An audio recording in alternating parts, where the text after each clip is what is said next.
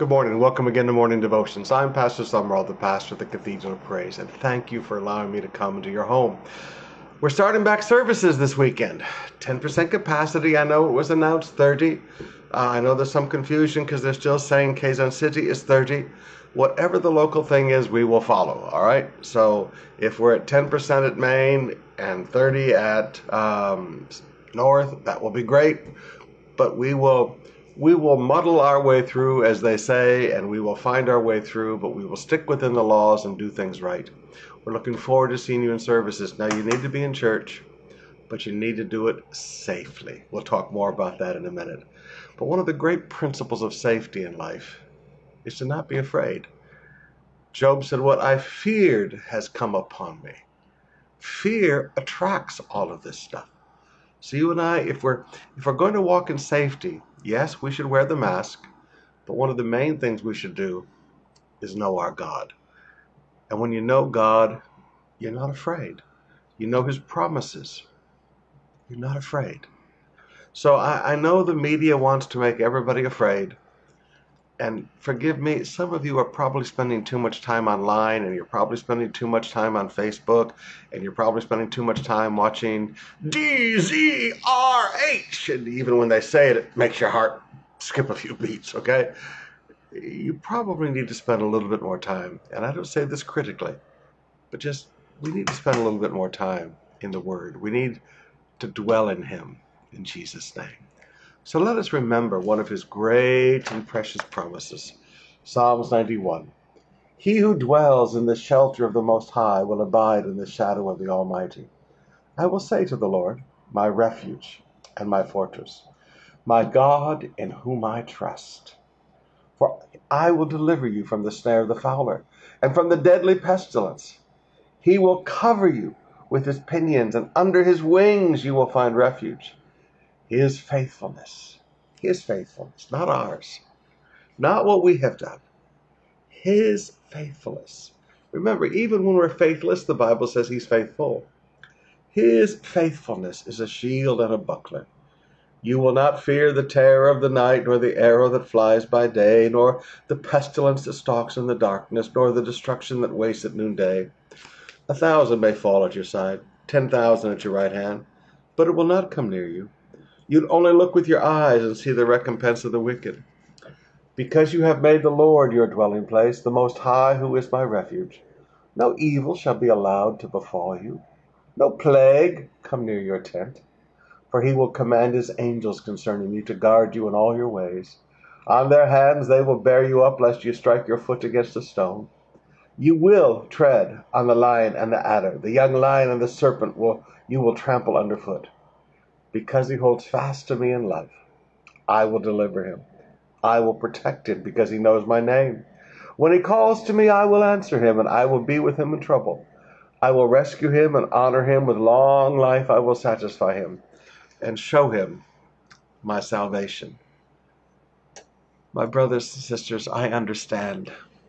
These are very strange days. I Never in my life did I imagine days like this, and never in my life did I imagine that nations all around the world would be locked down by their governments for fear of a virus. It's never happened before in human history. Not with polio, not with, forgive me, not even with the Black Plague of the 1600s. You say, well, we know a lot more now. Yeah, we do, but evidently we don't know enough because we're still locked down. My friends, and I don't say this critically, but please just hear my heart. All over the world, people are telling you to trust the science, to believe in science. What does the science say? But have you noticed for the last six months how wrong it has been? Now, I'm not saying to be anti-science. You know me better than that. I, science is a hobby of mine. I read Scientific American magazines. All right, but you also have to understand that I don't trust science. I trust God. I don't trust the mask. I trust God. I don't trust the shield. I trust God. Ah, you see, there's a little subtle change there. Okay, I accept the science. I accept these facts that they say. The facts keep changing, it seems, but I, I accept what they say. But I also believe that there is a God who has made great and precious promises to you. It's, this is going to end, and it will end well with you. You're going to be farther ahead, not farther behind. God is going to give us a great end time harvest. I'm looking forward to a whole new generation of young men and young women who are going to rise up, build churches all across our nation. I'm looking forward to a whole new generation of people that in this lockdown they will understand what's really important. They will look around at business and they will look around at their life prior to this and they will recognize how shallow it was. That only what is done for Christ would last. You see, folks, in order to have great revival, there have to be laborers going to the harvest field. I'm looking forward to you beginning to step more into the harvest field. Father, I come to you today. Lord, we are looking forward to this thing being over. There is no question about it. And we're tired of the confusion and we're frustrated with the confusion. But Father, we come in Jesus' name because you said in your word that all things work together for good for those who love you and are called according to your purpose. Father, let this thing result in blessing. It will always end in praise, Lord. We sing it. Let us see it lived out in front of us. Let a whole new generation of young people see it lived out in front of them. The sovereign authority of God, the sovereign power of God, stepping in and turning everything that was meant for evil into good. Father, I pray. Oh, Father, for laborers into the harvest field. We thank you for the opportunity of seven new churches that we're going to open. But Lord, we ask you for 200 new churches to open. And then when we finish with that, Lord, expand our vision to 2,000, but it'll have to be because you speak to us. Father, in Jesus' name, raise up a whole new generation of people that look upon the things of this earth as meaningless and see that only that we do what we do for you will last. Father, we ask for a whole new generation of Peters and Pauls, and Thomases, Bartholomew's, and Matthews even the Matthews, Lord. Even corrupt government officials, Lord, that walk away and follow Jesus and become great preachers of the gospel. Father, in the name of Jesus, we pray for laborers for the harvest field. The harvest field of our nation is so ripe, Lord. We ask in Jesus' name. Bring us laborers, Father. Bring us laborers, Father. Not just who want to go to the cities, Lord, but men and women who are called to the provinces. They're like Paul that will go in and build churches where there are no churches. They're like Paul that don't ever want to even preach the gospel, that, that, that look on it as there's no room for them because their ministry is to the lost. Oh, Father, in Jesus' name, raise up a whole new generation. I thank you for it, Father. Let's open up our hearts now and spend some time in worship.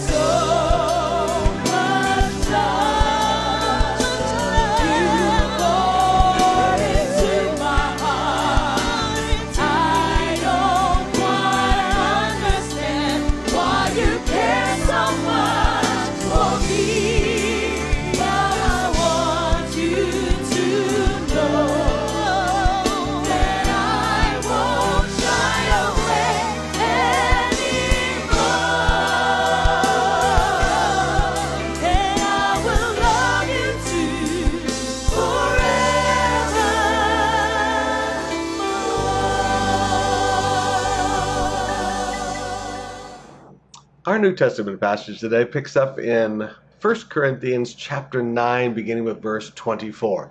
And have you noticed sometimes I forget to click it on in the 1 Corinthians part? So let me just click it on right away, all right? Do you not know that in a race, all the runners compete, but only one receives the prize? So run that you may obtain it. Now, brothers and sisters, this, this is a race. This life, Christian life, is a marathon. It's not a sprint. Now, I listen to some of these guys, like Pastor O'Fell's husband, who he goes out and he he thinks it's really fun to take a 60 kilometer run. when he tells me things like that, I said, you know, God created cars for things like this. You know, you can get in a car and be there in a few minutes. But Christian life is a marathon. And he said, all the Christians compete. Everybody starts the marathon. Okay? Everybody starts. But only one receives the prize. Run in such a way that you may obtain it, the prize. You, you should never just run to finish. never run to finish. Never run to just get into heaven. Lord, I just want to sneak in. I don't want to sneak into heaven. run, run to come first. He said, now every athlete, and, and I just had to stay away from that. We'll, we'll preach on that months from now. Every athlete exercises self control in all things. They do it to receive a perishable wreath, wreath, but we an imperishable. Now, this wreath is at the Bema seat. This is the place of rewards. This is after the rapture, at some point prior to, during the Great Tribulation, prior to the second coming of Jesus. All right? This is a perishable wreath. Uh, in the ancient days, the runners would go to the Bema seat or the judgment seat, and the victor's crown, the wreath of, of, of leaves, would be placed upon their head. He said, we, we do this to receive an imperishable wreath, the victor's crown. But now, back up to the word self control. You know, a lot of Christians today, they want to live in grace, but they don't want to exercise self control. We'll get more into that in the uh, Friday, Saturday, Sunday services. Self control. Say those words again. Self. In, in other words, you're in control of yourself. Not sin, not peer pressure, not, not Satan, not Barkada, not culture. You're in control of yourself. You're making your own decisions in life. Now, this is important. He said, So I do not run aimlessly. Uh, he said, I have a goal. There's a finish line. I did not box as one beating the air. That's wasted energy. He said, I'm not running around just shadow boxing in the air. He said, okay. Every effort, every effort has purpose.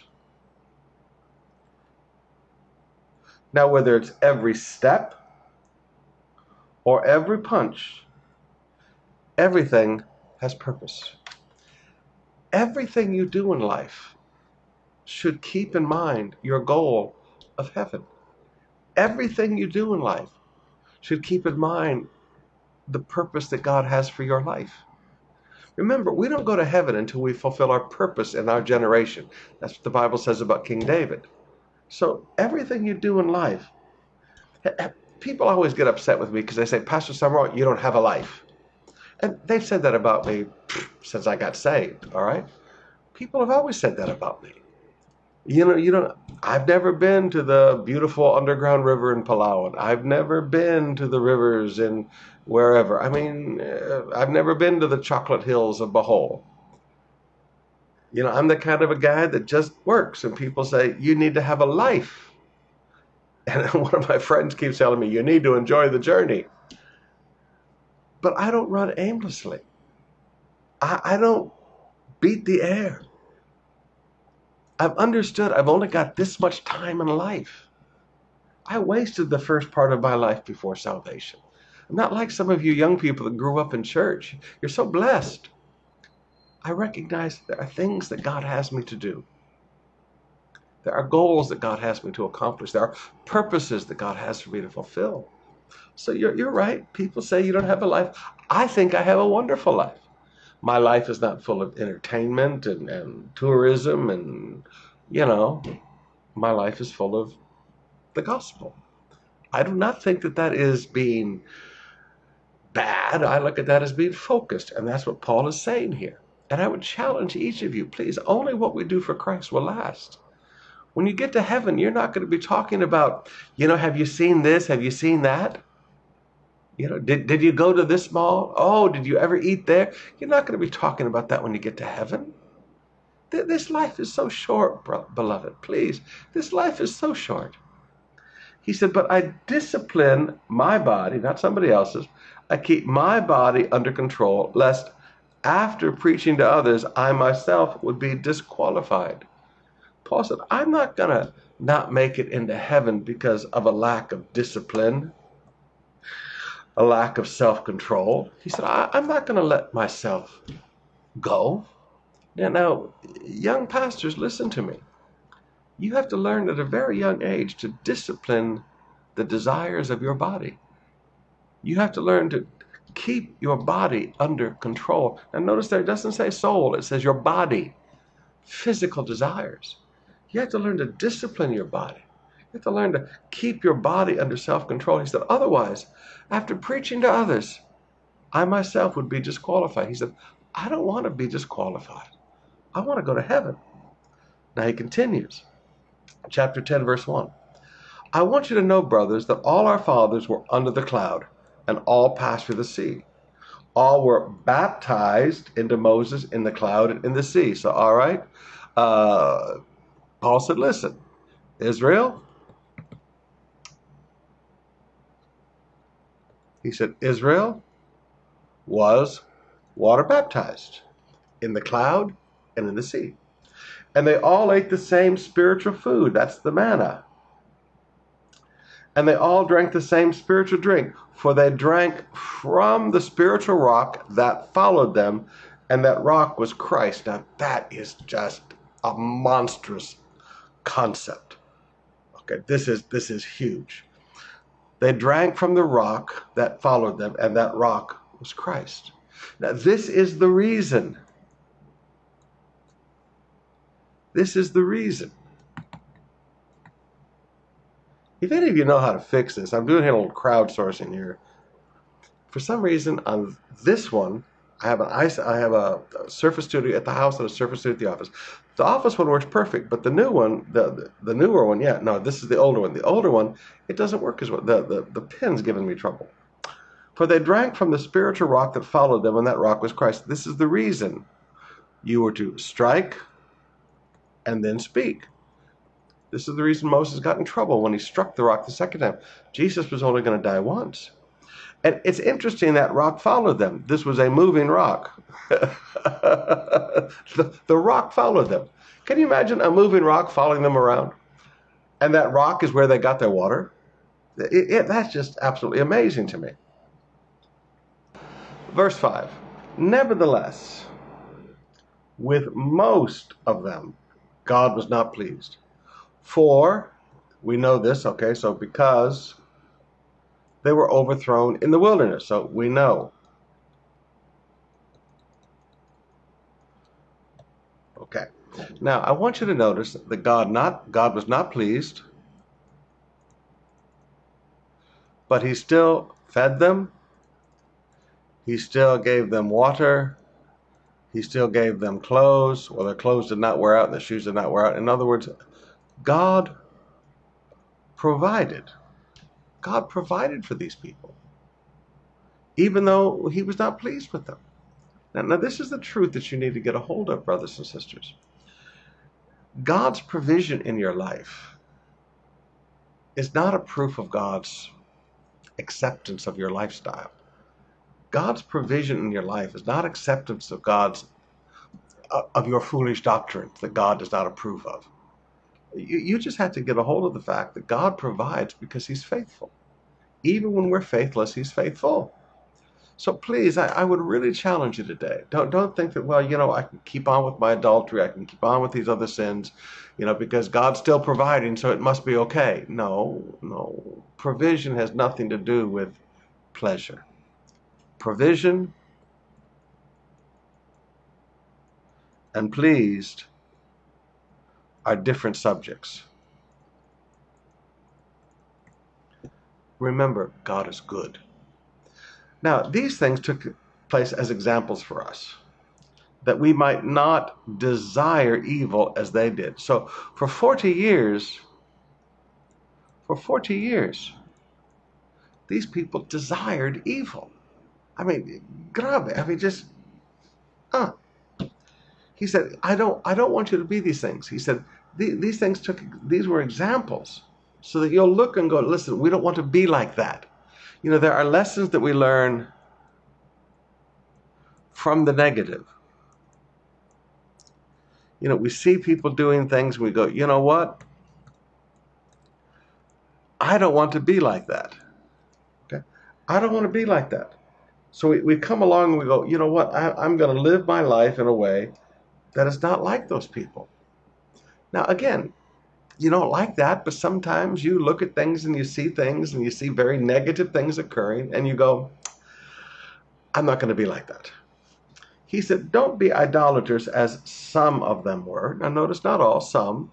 Even up here, most of them God was not pleased. We know that with uh, Joshua and Caleb, God was pleased. But now, some were idolaters, as is written, the people sat down to eat, drink, and rose up to play. They were not productive people. These were not productive people. They ate, they drank, and they rose up to play. These are not productive people. We must not indulge in sexual immorality, as some of them did, and 23,000 fell in a single day. We must not put Christ to the test, as some of them did and were destroyed by serpents. Now, notice, this is Christ before the incarnation. So these people put not just the Father, they put Christ to the test. Nor grumble, as some of them did and were destroyed by the destroyer. Now, these things happened to them as an example, but they are written down for our instruction. Now, straight talk anytime a preacher tells you don't read the Old Testament, go to a different church. I, I, know it's gotten very popular for preachers to say it these days. We don't need to read the Old Testament, but these things were written down for our, our, our instruction. These are Paul's words to us. So if a preacher tells you, don't read the Old Testament, go to a different church. Whom the end of the ages has come. So these, this is these are the people say, Pastor, are we living in the end times? Yes. But we've been living in the end times for 2,000 years. Therefore, let anyone who thinks he stands take heed lest he fall. Now, we've already talked about that. No temptation has overtaken you. None. Overtaken. That is not common to man. So sometimes temptation in the race, in this race of life, sometimes temptation outruns you and you're busy chasing after Jesus, and the temptation overtakes you, like a runner overtaking another runner. But he said, nothing is happening that isn't common to everybody. So he said, listen, no victim mentality. No victim mentality. This is, everybody has this. He said, but in the time of temptation, this is the focus God is faithful. The focus in a time of temptation is not your discipline. The focus in the time of temptation is not your spiritual stamina. The focus in your time of temptation is the faithfulness of God. Now, notice, He will not let limits, He will not let you be tempted beyond your ability. All right? The limits are defined by your ability. But with the temptation, He will provide. Right? Satan brings the temptation. God provides the way of escape. That purpose, you may be able to endure it. So basically, the picture is like this We're running the race of life. A temptation chases up behind us and overtakes us. And God said, Listen, don't worry about that. I'm faithful. Now, temptation is a thiblo, T H I L B O. It means pressure in the Greek. This pressure jumps on top of you as you're running the race of life. And he says, Listen, don't worry about this. He said, You can handle this. Now, he said, Let me tell you, make you a promise. Before this thing gets too much for you, I will open an escape hatch. Trust in my faithfulness. Trust in my faithfulness. I will open an escape hatch. Maybe it'll be a phone ringing. Maybe it'll be somebody walking into the room. Maybe it will be some type of an interruption. Sometimes I call these God's interruptions. God will interrupt temptation and make a way of escape. Trust his faithfulness in this. Therefore, my beloved, flee from idolatry. Flee from it. I speak to sensible people. Judge for yourselves what I say. The cup of blessing that we bless, is it not a participation in the blood of Christ? The bread that we break, is it not a participation in the body of Christ? Because there is one bread, we who are many are one body, for we all partake of the one bread. Consider the people who of Israel. Are not those who eat the sacrifices participants in the altar? Now notice participation, participation, participants, partake. What do I imply then? That food offered to idols is anything, or that an idol is anything? Of course not. No, I imply that what pagans offer, they offer to demons and not to God. I do not want you to be participants with demons. He said, You cannot drink the cup of the Lord and the cup of demons. You cannot partake of the table of the Lord and the table of demons. Notice, partake, drink. Shall we provoke the Lord to jealousy? Are we stronger than He? Now, Paul just, he gets in the face of these people who live in Corinth with this rampant idolatry all around them, uh, sexual immorality because they had been raised in Corinth to believe that the act of sex was an act of worship of Aphrodite, who had her temple overlooking their city, and her prostitutes would come through the city every evening to have sex with men as an act of worship. He said, Listen, you, you can't participate in this stuff because you participate in communion. Now, now, brothers and sisters, this is why I don't have idols in my house. I, I just, no, they're not going to be here because I am a participator in communion. Ah, okay. Let's open up our hearts and spend some more time in worship.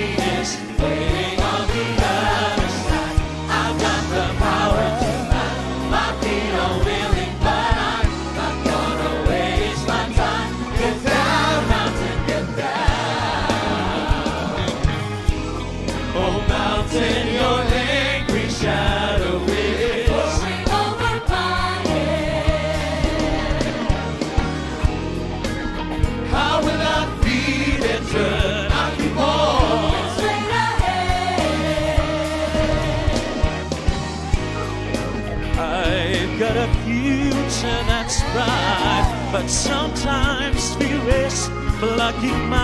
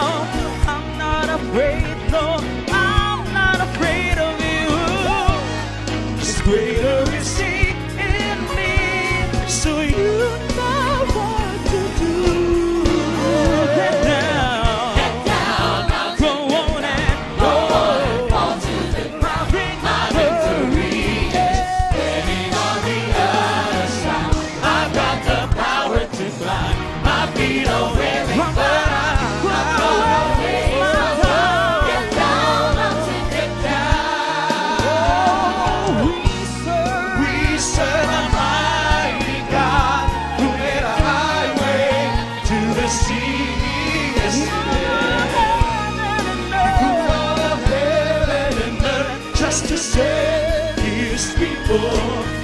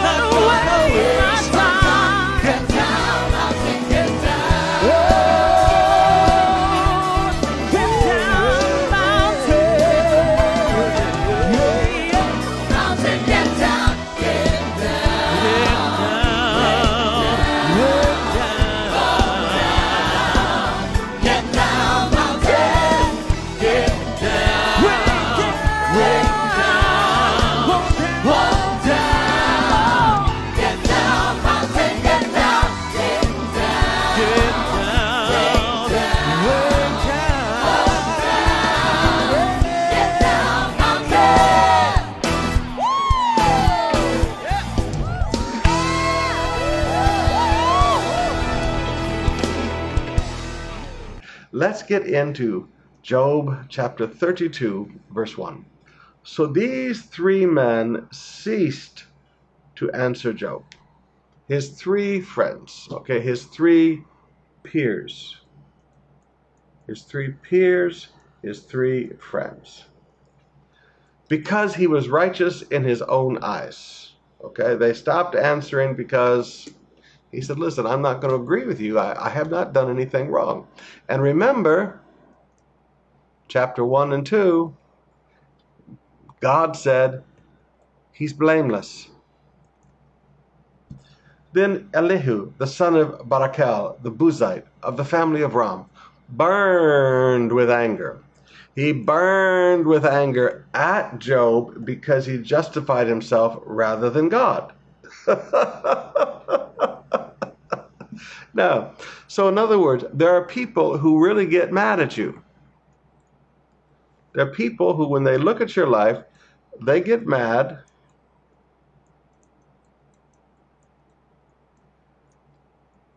Because he, quote, unrepentant. But he had nothing to repent of.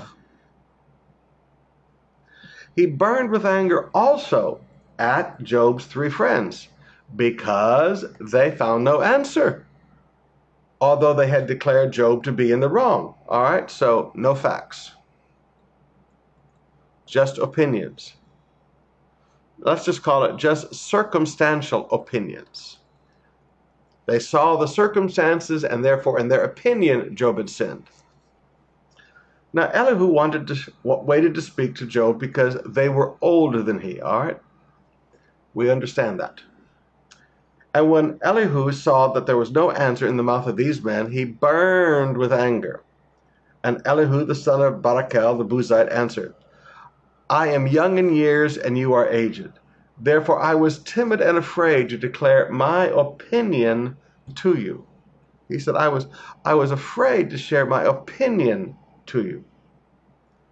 Notice the word opinion. Not facts, opinion.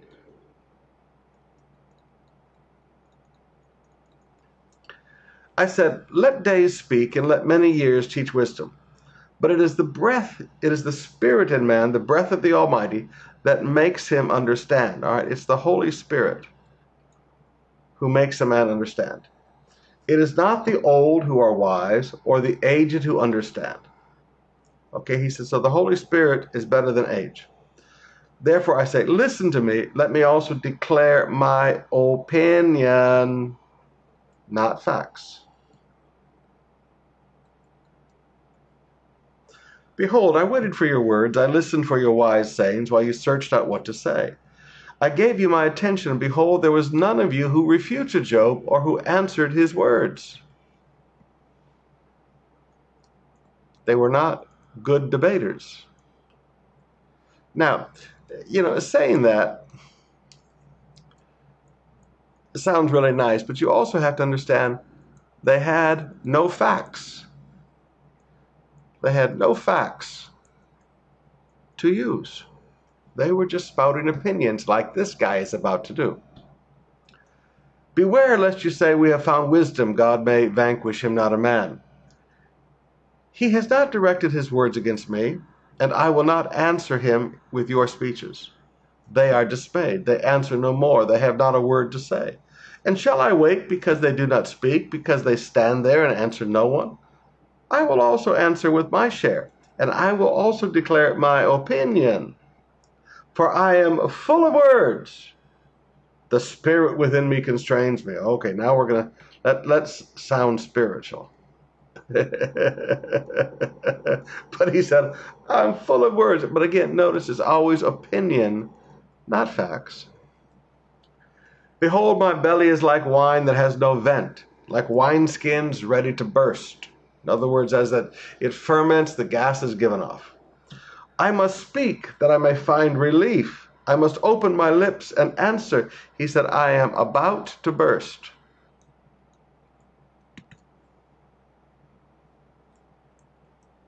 He said, I'm about to burst.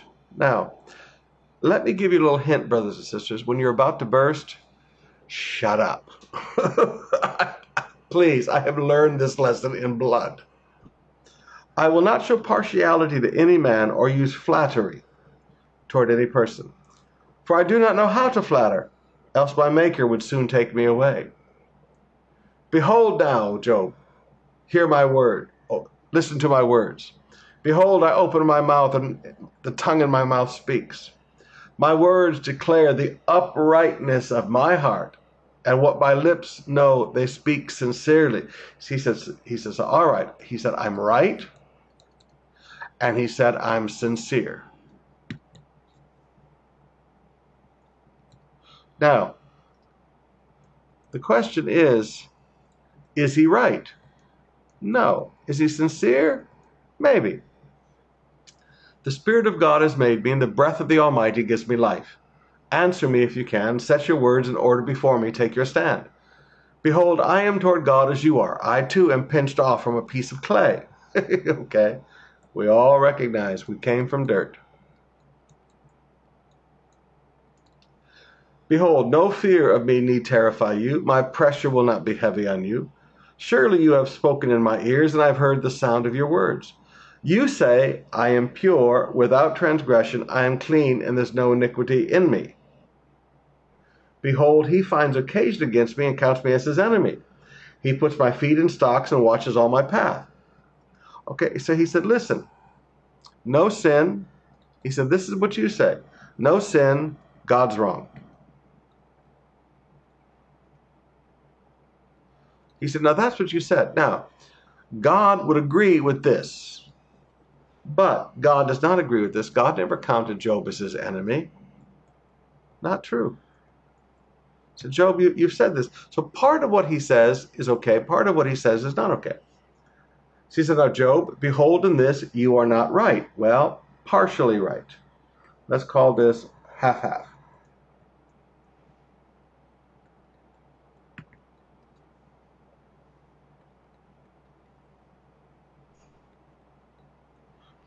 Why do you contend against him, against God, saying he will answer none of man's words? For God speaks in one way and in two, though man does not perceive it. In a dream, in a vision of the night, when deep sleep falls on men while they slumber on their beds, then he opens the ears of men and terrifies them with warnings. Really? That he may turn man aside from his deed and conceal pride from a man. He keeps his soul, keeps back his soul from the pit, his life from perishing by the sword. Man is also rebuked with the pain on his bed and with the continual strife in his bones. Not true. So that his life loathes bread and his appetite the choicest food. God doesn't rebuke us with sickness and disease. Jesus is our healer. His flesh is also wasted away that it cannot be seen, and his bones that were not seen stick out. His soul draw nears the pit, and his life to those who bring death.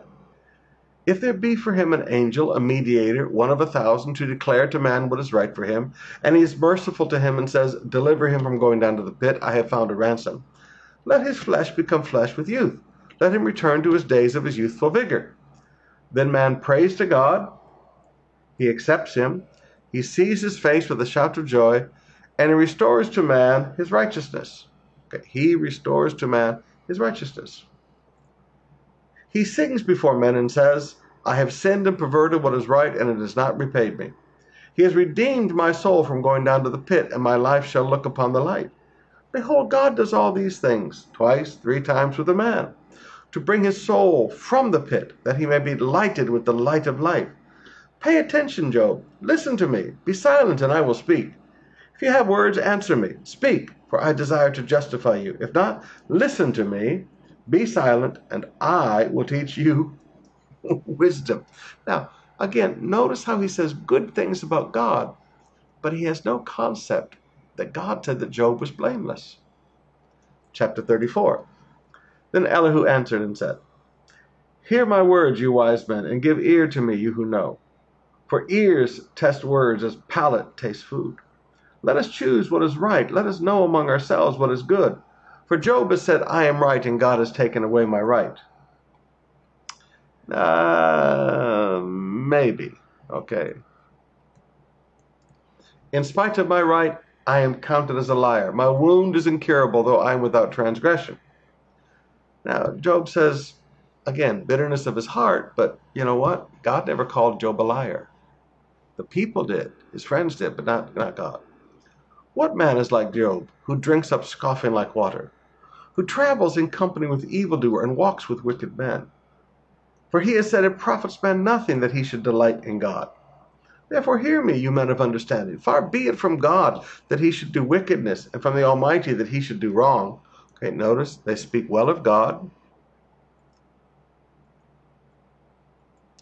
They just don't understand the reality of the devil. And maybe that's a problem with people today, too. They don't see the devil as real.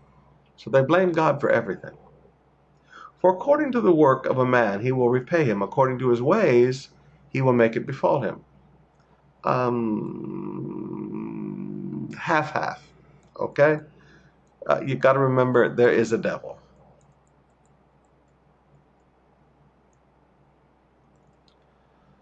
Of a truth, God will not do wickedly, and God will not perverse justice. True. Who gave him charge over earth, and who laid on him the whole world? If he should set his heart to it, and gather to himself his spirit and breath, all flesh would perish together, and man would return to dust. If you have understanding, hear this. Listen to what I say. Shall one who hates justice govern? Will you condemn him who is righteous and mighty, who says to the king, Worthless ones, and to nobles, wicked men? who shows no partiality to princes, nor regards the rich more than the poor, for they are all the work of his hands. In a moment they die, At midnight the people are shaken and pass away, and the mighty are taken away by no human hand. For his eyes are on the ways of man. He sees all his steps. Now, a lot of this is very, very true. They they did have an understanding of, of a lot of good things about God. There is no gloom or deep darkness where evildoers may hide themselves.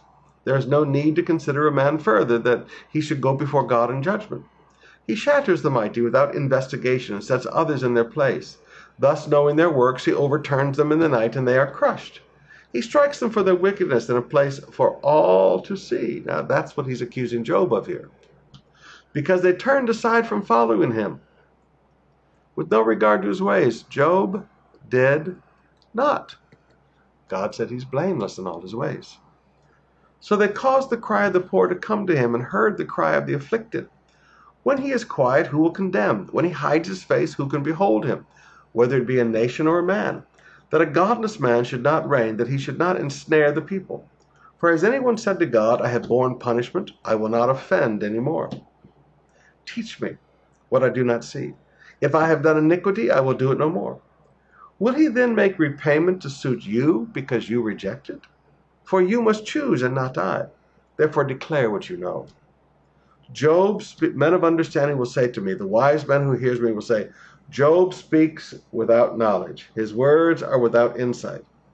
Would that Job were tried to the end, because he answers like wicked men. He adds rebellion to his sin. He claps his hands among us and multiplies his words against God. Now, this is partly true, okay? This is not true. He answers like wicked men? No, he answers like a hurt man. Is Job in rebellion? No. Does he multiply his words against God? Yeah, half half. Job has gotten a lot of bitterness in his heart. He's got a lot of hurt, a lot of pain, a lot of grief, plus all of the words of these people that have come against him. So yeah, some of this is some of this is partly true. Now, the reason I keep talking about the half half and the partly true is this. There are times when Satan sifts you like wheat. Now hear me carefully now. There are times when Satan has demanded to sift you like wheat, like Peter. There are times that Satan has attacked your life just like Job. And it's really easy for people to sit back and cluck their tongues like chickens and say wonderful things about God and really trash you. But sometimes you have to admit that in the bitterness of your heart, you have said some things that weren't right about God in the hurt and the pain, the grief and the suffering, plus all the condemnation that has come against you, maybe some of your words have not been right.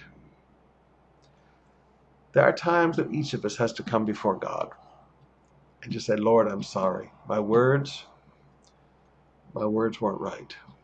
You are good and your mercy endures forever. And I think if you've lived a few years, you come to a place where you understand this and you're you learn to put a hand over your mouth.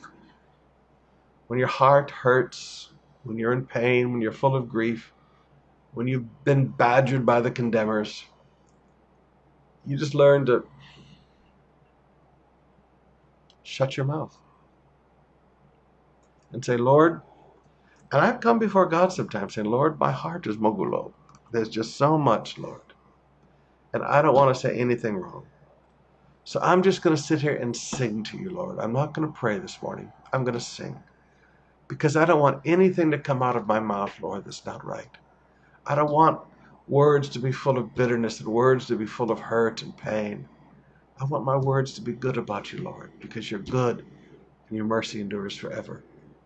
So some of you, forgive me. Maybe you need to and just decide to sing and let God heal your heart. All right. We'll see you tonight at 7 o'clock.